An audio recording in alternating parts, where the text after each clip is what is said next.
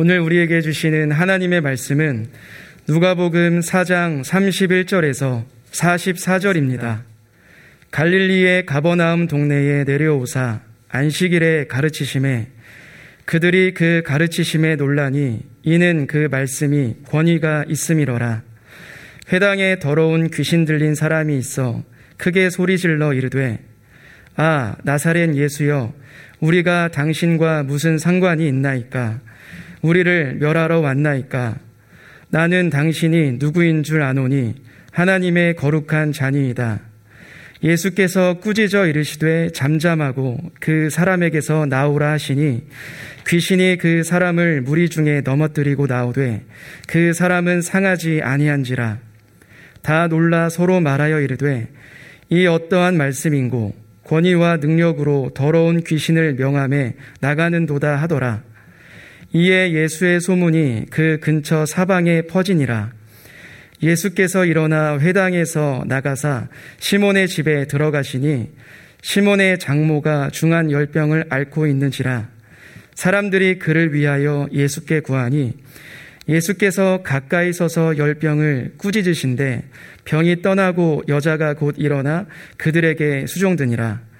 해질 무렵에 사람들이 온갖 병자들을 데리고 나아오매 예수께서 일일이 그 위에 손을 얹으사 고치시니 여러 사람에게서 귀신들이 나가며 소리 질러 이르되 당신은 하나님의 아들이니이다. 예수께서 꾸짖으사 그들이 말함을 허락하지 아니하시니 이는 자기를 그리스도인 줄 알미러라. 날이 밝음에 예수께서 나오자 한적한 곳에 가시니 무리가 찾다가 만나서 자기들에게서 떠나시지 못하게 만류하려 함에 예수께서 이르시되 내가 다른 동네들에서도 하나님의 나라 복음을 전하, 전하여야 하리니 나는 이 일을 위해 보내심을 받았노라 하시고 갈릴리 여러 회당에서 전도하시더라. 아멘. 20여 년 전에 나온 정신과 의사인 한 그리스도인이 나누고 싶은 이야기라는 책에 보면 이런 이야기가 있습니다. 저자는 미국에서 1년 6개월 동안 신학을 공부하기도 했습니다. 이런 새벽 시각에 거의 탈진 상태의 젊은 남자가 다른 사람에게 엎혀서 응급실로 왔습니다. 응급실에서 간단한 검사와 수액 주사를 맞고서 그 환자는 정신을 차리게 되었습니다. 하지만 그 환자는 계속 횡설수설했기 때문에 응급실에서 근무하던 수련이가 이 책의 저자인 정신과 의사에게 전화를 했고 이분이 진찰하게 되었습니다. 그 환자는 신학생이었고 기도원에서 왔다고 했습니다. 그 환자에게 굳이 이런저런 말을 시키지 않아도 그의 말과 행동을 통해 조현병, 당시로는 정신분열증을 앓고 있다는 것을 금방 알 수 있었습니다. 그 환자에게 이런 증세가 나타난 것은 1년 반 전이었습니다. 그는 당시 신학교 1학년이었습니다. 처음에 그에게 이상한 증세가 있다는 것을 친한 친구들만 알았습니다. 그와 함께 하숙하던 친구들은 그가 하는 말이 약간 이상하다고 느꼈고 그것이 치유되기를 기도했습니다. 그러나 그러한 증세는 점점 더 심해지기만 했습니다. 6개월 정도 지났을 때 조현병 환자에게 나타나는 환청과 망상이 나타났습니다. 환청은 실제로는 아무 소리가 들리지 않지만 무슨 소리를 듣는다고 생각하는 것입니다. 예를 들면 TV에 나오는 유명한 탤런트가 자기에게 사랑을 고백했다고 주장하는 것입니다. 그리고 망상은 사실이 아닌 것을 사실로 믿는 것입니다. 예를 들면 아내가 해준 밥에 독이 들어 있음이 틀림없어라고 믿는 것입니다. 그 신학생의 증상이 점점 심해짐에 따라 주변의 신학생들도 알게 되었고 그들은 그가 치유되기를 기도했습니다. 나중에는 더 많은 학생들이 알게 되었는데 그들 대부분은 그가 귀신에 들렸다고 생각하고 기도하기 시작했습니다. 그를 병원에 데리고 가는 것은 고려 사항이 전혀 아니었습니다. 그 상황에서 병원에 데려가자고 말하는 것은 성경도 모르고 영의 세계도 부인하는 사람으로 매도당하기 딱 알맞은 분위기였습니다. 귀신을 내어 쫓는 기도가 연일 이어졌습니다. 기도의 효과가 나타나지 않자 어떤 사람은 귀신을 내어 쫓는다며 안차를 빙자해서 구타하는 일까지 일어났습니다. 그럼에도 상황은 호전되지가 않았습니다. 결국 그 학생이 학교를 자퇴하기 이르렀을 때 교수 몇 사람이 알게 되었고 그를 기도원에 데리고 가서 기도해 보기를 권했습니다. 하지만 기도원에서도 상태는 호전되지 않았습니다. 환자를 낫게 하려고 함께 있던 친구들은 금식하면서 기도했습니다. 그때 환자도 억지로 금식을 시켰는데 그것이 환자를 탈진 상태에 이르게 만들었습니다. 그런데 그것이 오히려 다행이었습니다. 그것으로 인해서 병원을 찾게 되었기 때문입니다. 의사는 그 환자에게 조현병이라는 진단을 내리고 입원 치료의 절대적 필요성을 설명했습니다. 그러나 그를 데리고 온 신학생들은 의사의 말을 별로 신뢰하는 것처럼 보이지가 않았습니다.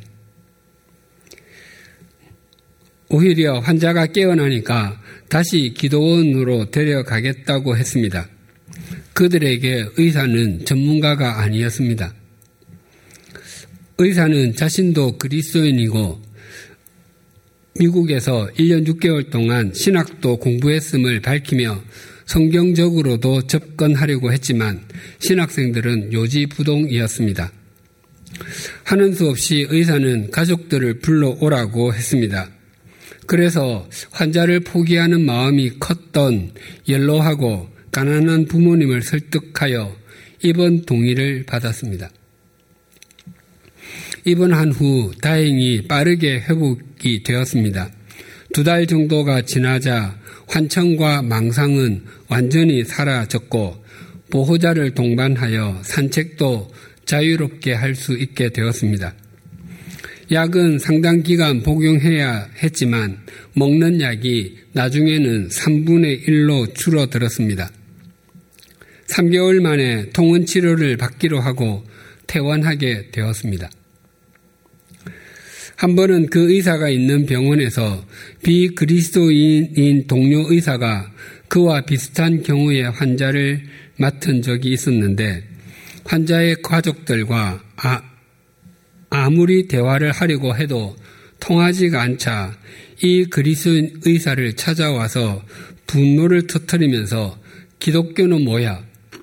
사람을 살, 죽이는 데야, 살리는 데야 라고 말할 땐 정말 쥐구멍이라도 있으면 거기에 들어가고 싶었노라고 고백했습니다. 오늘 본문은 예수님께서 가버나움에 있는 한 회당에 가셨을 때 거기에서 있었던 일에 대해 증거합니다.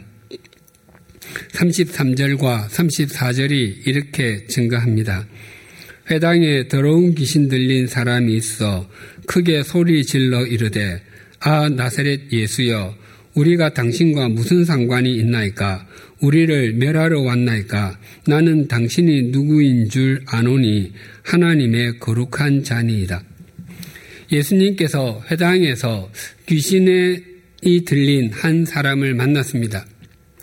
귀신 들린 그 사람은 단번에 예수님이 무엇을 하러 오셨는지 또 예수님이 누구신지 정확하게 알았습니다. 당시에 예수님이 누구신지를 아는 사람은 거의 없었습니다. 베드로가 예수님을 향해서 당신은 그리스도시요 살아계신 하나님의 아들입니다라고 고백한 때가 주님을 따라다닌 지 3년이 지나서였습니다.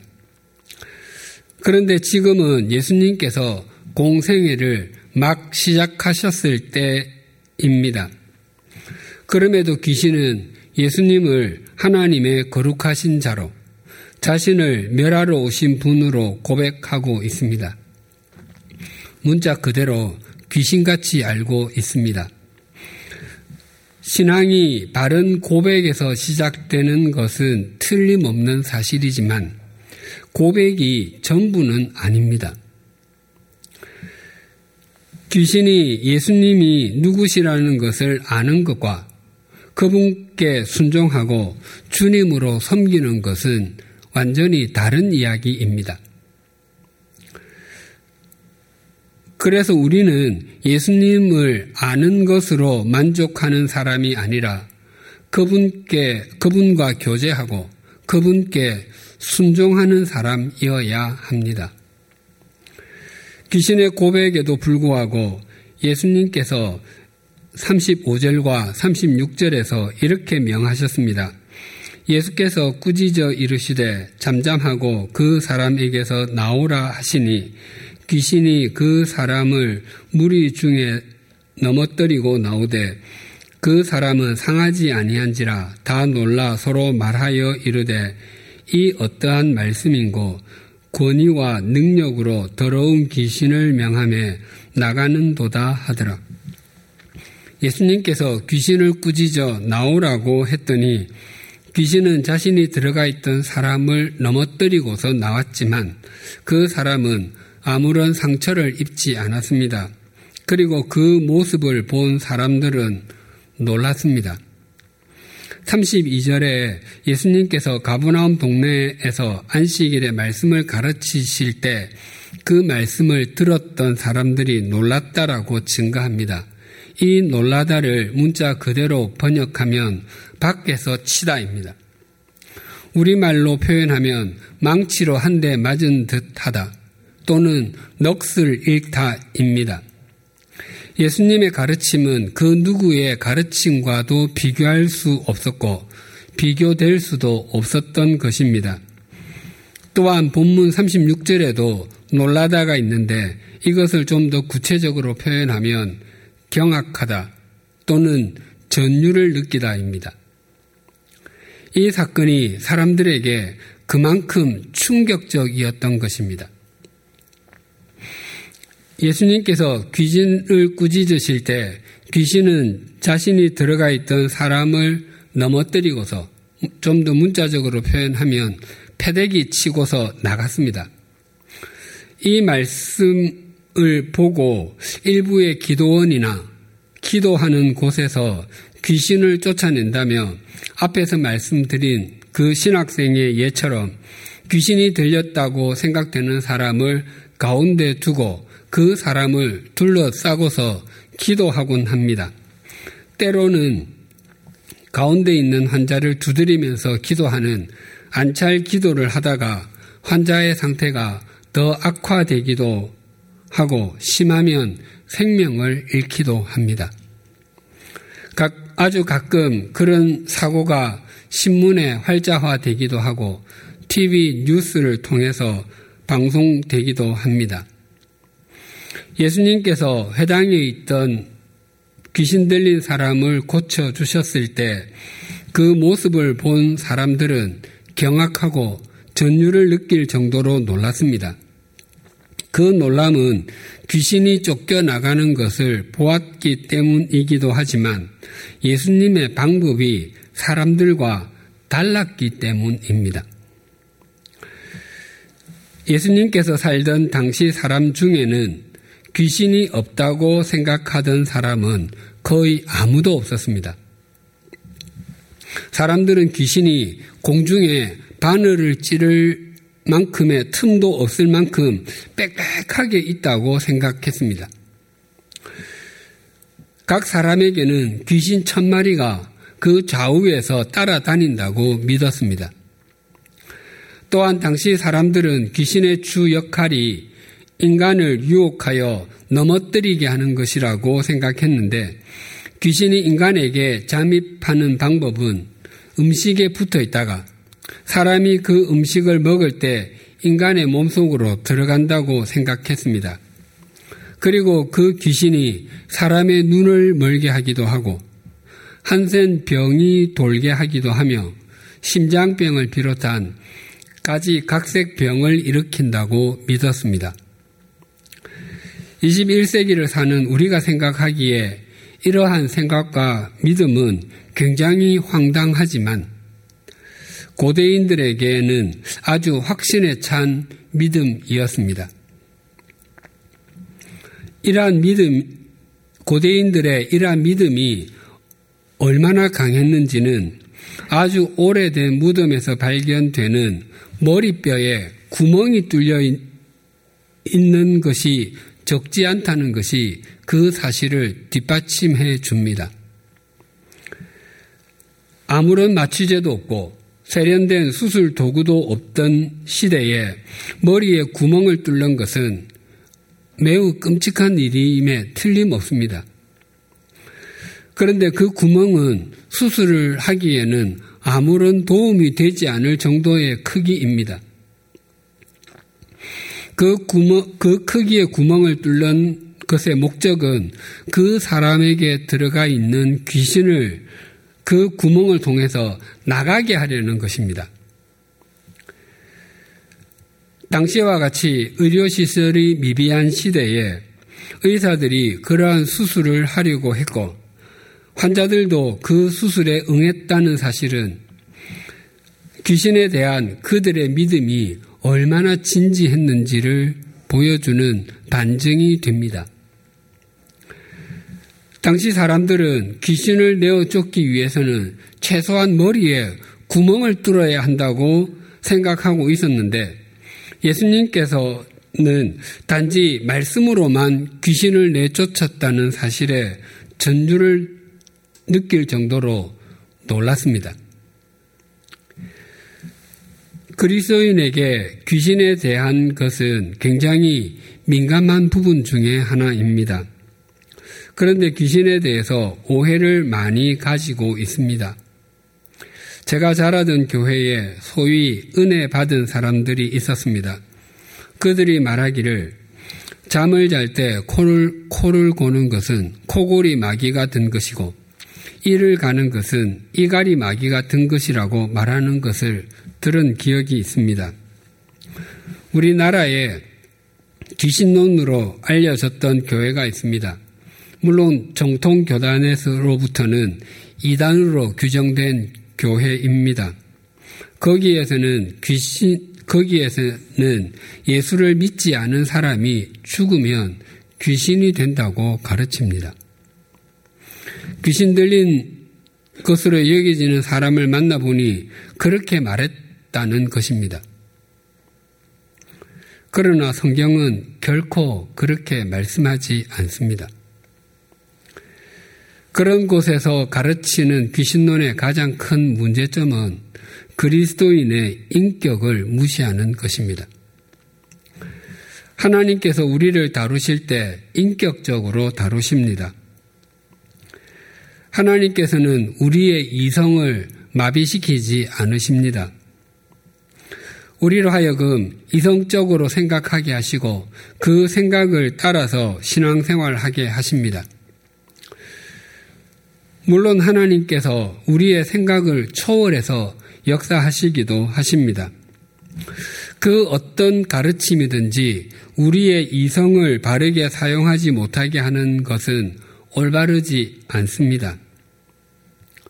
또한 굉장히 굉장한 능력을 행하는 것처럼 보이는 사람, 굉장히 깊은 영성의 소유자인 것처럼 보이는 사람, 아주 훌륭하게 하나님의 말씀을 가르친다고 여김을 받는 사람이라 할지라도 우리의 시선을 삼위일체 하나님에게로 향하게 하지 않고 자신에게로 향하게 하려고 한다면 그는 하나님의 사람도 아니고 하나님의 통로가 되는 사람도 아닙니다.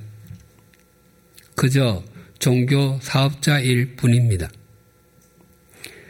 예수님께서 공생애를 보내시는 동안 여러 병자도 고치시고 여러 번 귀신도 쫓아내시고 심지어 죽은 사람도 살리셨지만 치유나 축사, 소생 자체가 목적이었던 적은 단 한 번도 없으셨습니다.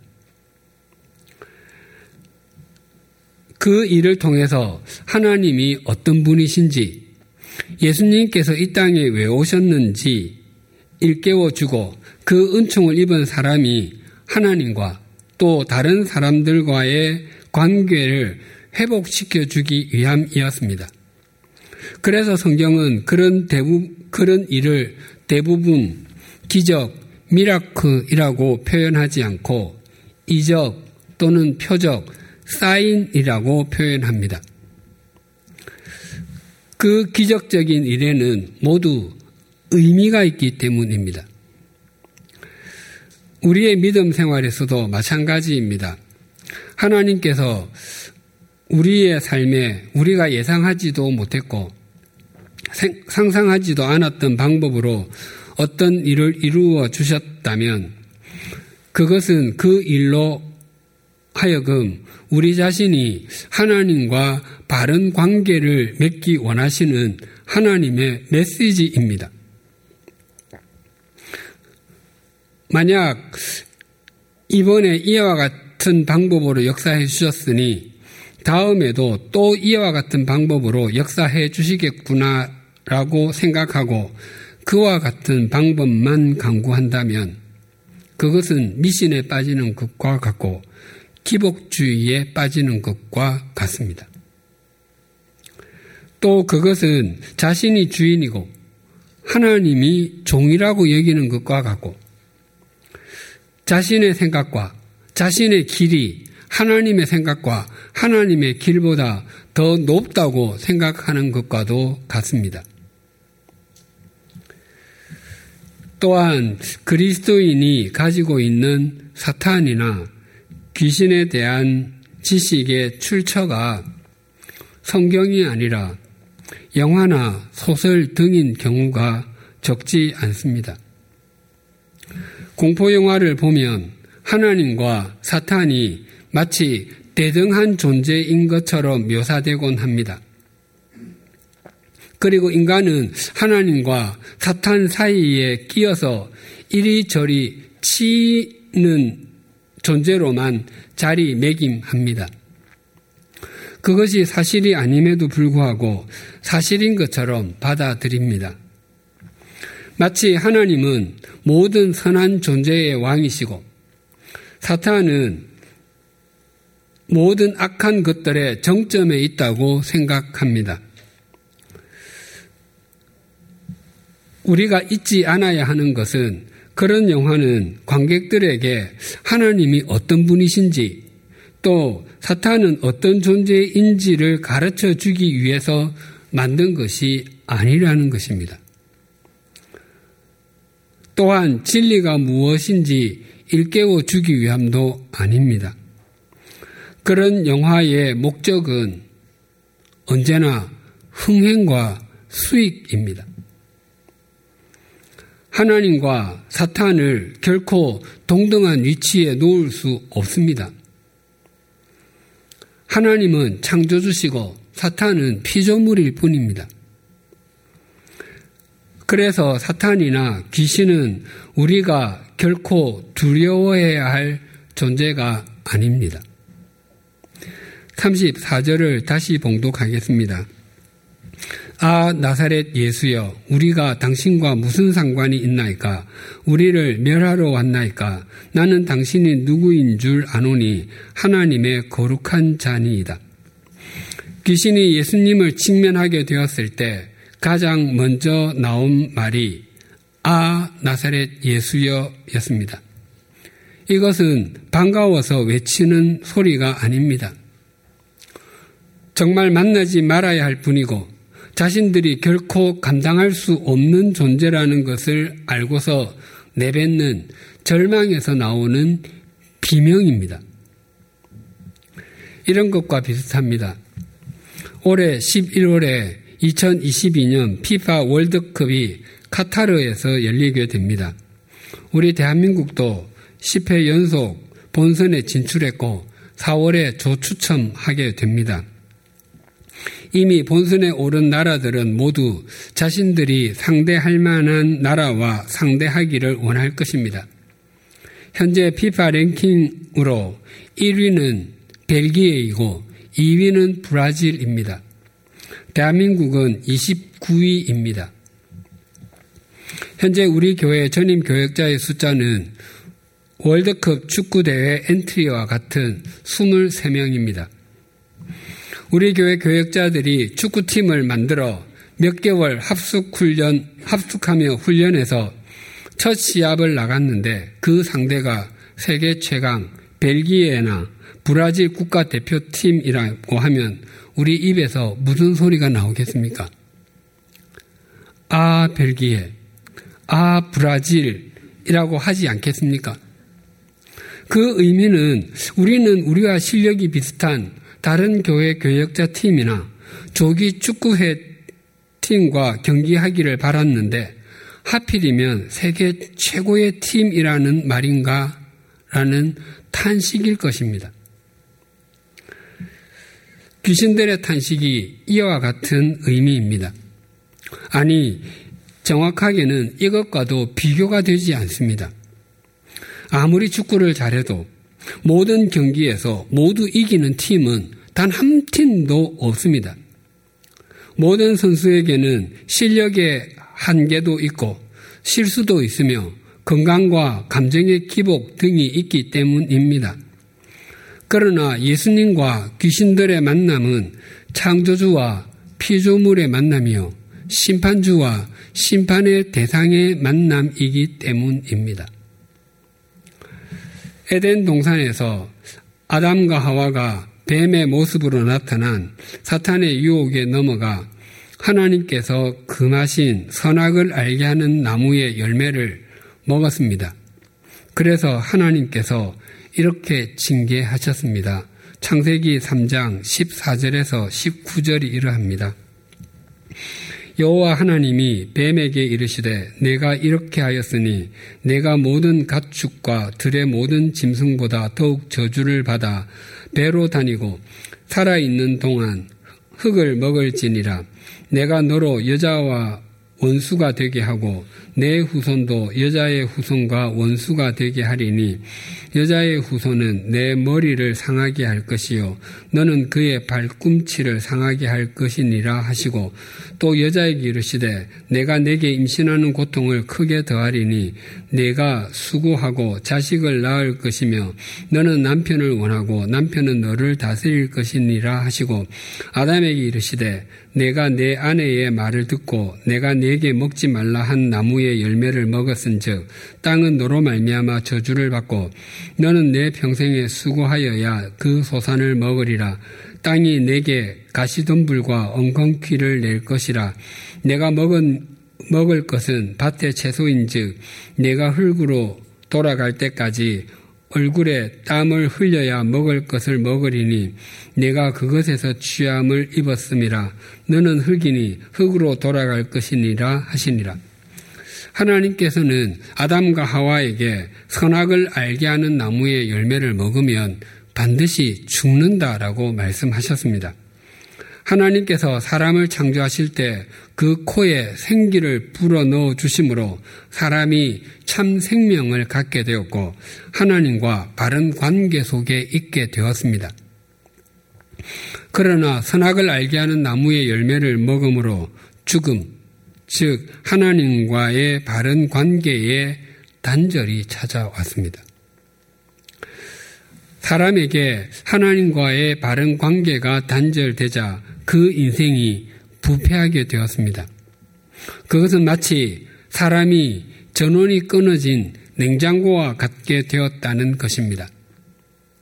냉장고에 전원이 끊기게 되면 그 안에 있는 음식은 부패해집니다. 당장은 그 속에 냉기가 있어서 괜찮은 것처럼 보일 수도 있습니다.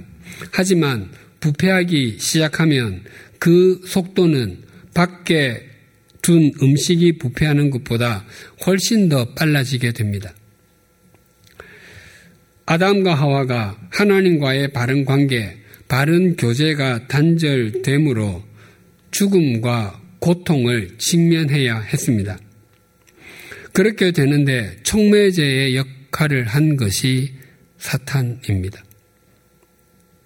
그래서 사탄, 즉 마귀는 우리로 하여금 죄를 짓게 하고 그 결과로 하나님과 우리 사이를 갈라지게 하는 존재. 그 이상도 그 이하도 아닙니다. 사탄은 결코 하나님의 버금가는 존재도 아니고 비교될 수도 없는 존재입니다. 존 번연의 작품 천로역정은 주인공인 크리스천이 멸망할 도시를 떠나 영원한 도성인 시온성 산을 향해 가는 것을 그린 우화 소설입니다. 그 중에 이런 내용이 있습니다. 크리스찬은 순례길을 가다가 고난이라는 산에 이르게 되었습니다. 그 산을 올라가는 길의 이름도 고난이었습니다. 그 길에는 샘이 하나 있을 뿐 그 외에는 아무것도 보이지 않았습니다. 크리스찬은 그 산을 오르며 걷기도 하고 뛰기도 했습니다. 경사가 가파른 곳에서는 무릎으로 기어서 올라가기도 했습니다. 그가 정상에 가까워질 무렵에 맞은편에서 오는 두 사람, 두려움과 불신을 만나게 되었습니다. 크리스천이 그들에게 왜 되돌아오는지를 묻자 그들은 우리가 앞으로 갈수록 더 위험한 일이 나타납니다. 바로 저 앞에 사자 두 마리가 있습니다. 자고 있는지 깨어 있는지 알 수 없지만 가까이 다가가면 물리고 뜯겨 죽을 것만 같았습니다. 라고 말했습니다. 크리스찬은 그 말을 듣고도 앞으로 나아갔습니다. 그랬더니 주님께서 순례자를 위해 지은 아름다움이라는 궁전이 나타났습니다. 그 궁전에서 하룻밤을 묵기 위해서 좁은 통로를 걸어가는데 사자 두 마리가 버티고 있었습니다. 그도 발걸음을 되돌릴까 하는 생각이 들었습니다. 그때 깨어 있음이라고 하는 문지기가 말했습니다. 그렇게도 용기가 없습니까? 사자들은 쇠사슬에 묶여 있으니 겁내지 마십시오. 사자들은 믿음이 있는지 없는지를 가릴 뿐입니다. 길 한가운데로 걸어오시면 아무 문제가 없을 것입니다. 두려움과 불신은 사자들을 보고서 공포에 사로잡혀서 그만 그 사자들이 묶여 있다는 것을 보지 못했습니다. 지난주에도 말씀드린 것처럼 우리가 믿는 하나님은 만물보다도 크신 분이십니다. 그래서 세상의 그 무엇도 그 어떤 존재도 우리를 하나님의 손에서 빼앗아 갈 수 없습니다. 우리가 악한 세력을 사자처럼 여겨서 두려워할 수도 있고 그 꼬임에 잠시 빠질 수도 있습니다. 그러나 악한 세력이 우리를 만물보다 크신 하나님의 손에서 빼앗아갈 수 없습니다. 또한 우리를 향한 주님의 사랑은 그 무엇으로도 끊을 수 없습니다. 세상살이가 점점 더 복잡해지므로 인간이 겪는 질병은 과거보다도 훨씬 더 다양해졌습니다. 그 중에는 새로운 형태의 질병도 있고 과거부터 존재했지만 무엇인지 밝혀지지 않았다가 새로운 병명으로 이름 붙여지는 것도 있습니다. 또 과거에는 치료법이 없어서 죽을 날만 기다려야 했는데 오늘날에는 수술로 인해서 어렵지 않게 치료가 되는 병도 있습니다. 그러나 아직도 정신이 아픈 것에 대해서 부정적인 견해를 가진 사람이 적지 않습니다. 정신이 아프면 당연하게 병원을 찾아 치료를 받아야 합니다. 하지만 치료를 받는 사람보다 숨기는 사람이 훨씬 더 많습니다. 예를 들어 전에 암을 앓은 적이 있었는데 지금은 나았다고 말하면 굉장히 축하합니다. 그런데 전에 정신건강센터, 즉 정신병원에서 치료를 받은 적이 있다고 하면 혹시 이 사람이 사이코가 아닐까라고 생각합니다. 그러나 본인이나 가족, 지인 중에 정신이 아픈 사람이 적지 않습니다. 의학이 발달해감에 따라서 우리는 그 혜택을 많이 입고 있습니다. 이제는 의학이 단지 병의 예방이나 치료뿐만 아니라 미용에도 단단히 한몫합니다. 팔이나 다리가 부러지면 당장 병원으로 가서 치료받고 섞고 즉 깁스를 합니다. 또한 우리 신체 내에 있는 장기가 좋지 않을 때 병원으로 가서 치료를 받거나 수술을 합니다. 그 사실에 대해서 다른 사람들이 시비를 걸지도 않고 문제를 삼지도 않, 않습니다. 그런데 처음에 말씀드린 신학생의 예처럼 정신이 아프면 병원에 가기보다 쉬쉬하다가 병이 더 악화되는 경우도 적지 않습니다.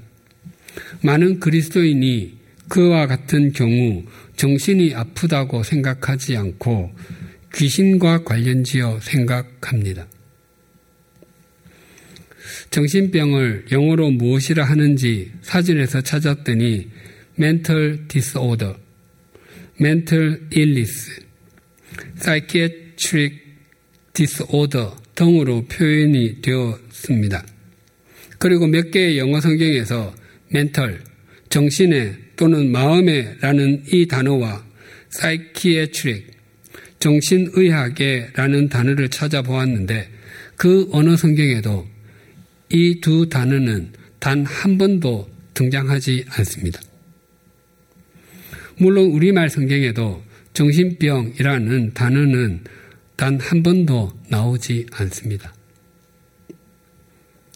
저는 물론 귀신 들림 현상이 있다고 분명히 믿습니다. 그러나 그런 경우는 아주, 아주, 아주 예외적인 경우에 해당합니다. 주위에 정신이 아픈 사람이 있으면 숨기지 마시고 기도원이나 기도해 준다는 사람에게 데려가지도 마시고 꼭 병원으로 데려가시기를 간곡하게 권합니다. 물론 그 사람의 정신이 온전해지기 위해서도 기도해야 합니다. 당뇨가 있으면 의사가 시키는 대로 하지 않습니까? 먹어야 할 음식과 먹지 말아야 할 음식을 가려서 먹습니다. 정신이 아플 때도 동일합니다. 그리스도인 의사라면 더 말할 필요도 없습니다. 오늘은 주님의 고난을 묵상하며 부활을 기리는 사순절 둘째 주일입니다. 예수님께서 이 땅에 오신 것은 사탄의 권세 아래에서 영원한 죽음의 길을 가던 우리를 하나님의 권세로 옮겨서 영원한 생명의 길을 걷게 하기 위함입니다. 그럼에도 우리가 사탄의 유혹에 넘어가 영원한 생명의 삶에는 눈을 감고 세상의 물결을 따라서 살며 세속적 가치관의 지배를 받으며 살았던 것을 참회하십시다. 그리고 눈을 들어 우리를 사탄의 손 아래가 아니라 하나님의 손 아래에 있게 하신 것을 감사하십시다. 그 어떤 존재도 우리를 하나님의 손에서 빼앗을 수 없습니다. 이것은 주님께서 우리에게 말씀하신 약속입니다. 내가 그들에게 영생을 주노니 영원히 멸망하지 아니할 것이요 또 그들을 내 손에서 빼앗을 자가 없느니라. 그들을 주신 내 아버지는 만물보다 크심에 아무도 아버지 손에서 빼앗을 수 없느니라. 기도하시겠습니다. 하나님 아버지, 우리가 바른 삶을 살 때는 하나님의 손 아래에 있고 형편없는 삶을 살 때는 사탄의 손 아래에 있는 것이 아니라 언제나 하나님의 손 아래에 있음을 확인하게 해 주심을 감사합니다. 하나님께서 언제나 우리를 위하시고 우리를 사랑하시는 것처럼 우리도 언제나 눈을 들어 하나님을 향하게 하시고 중심을 다하여 하나님을 사랑하게 하여 주시옵소서. 하나님 아버지 제20대 대통령 선거가 끝났습니다. 새로운 대통령으로 선출된 당선인이 48.56%의 지지자뿐만 아니라 51.44%의 지지하지 않은 사람도 배려할 줄 알므로 대한민국 국민 모두의 대통령이 되게 하여 주시옵소서.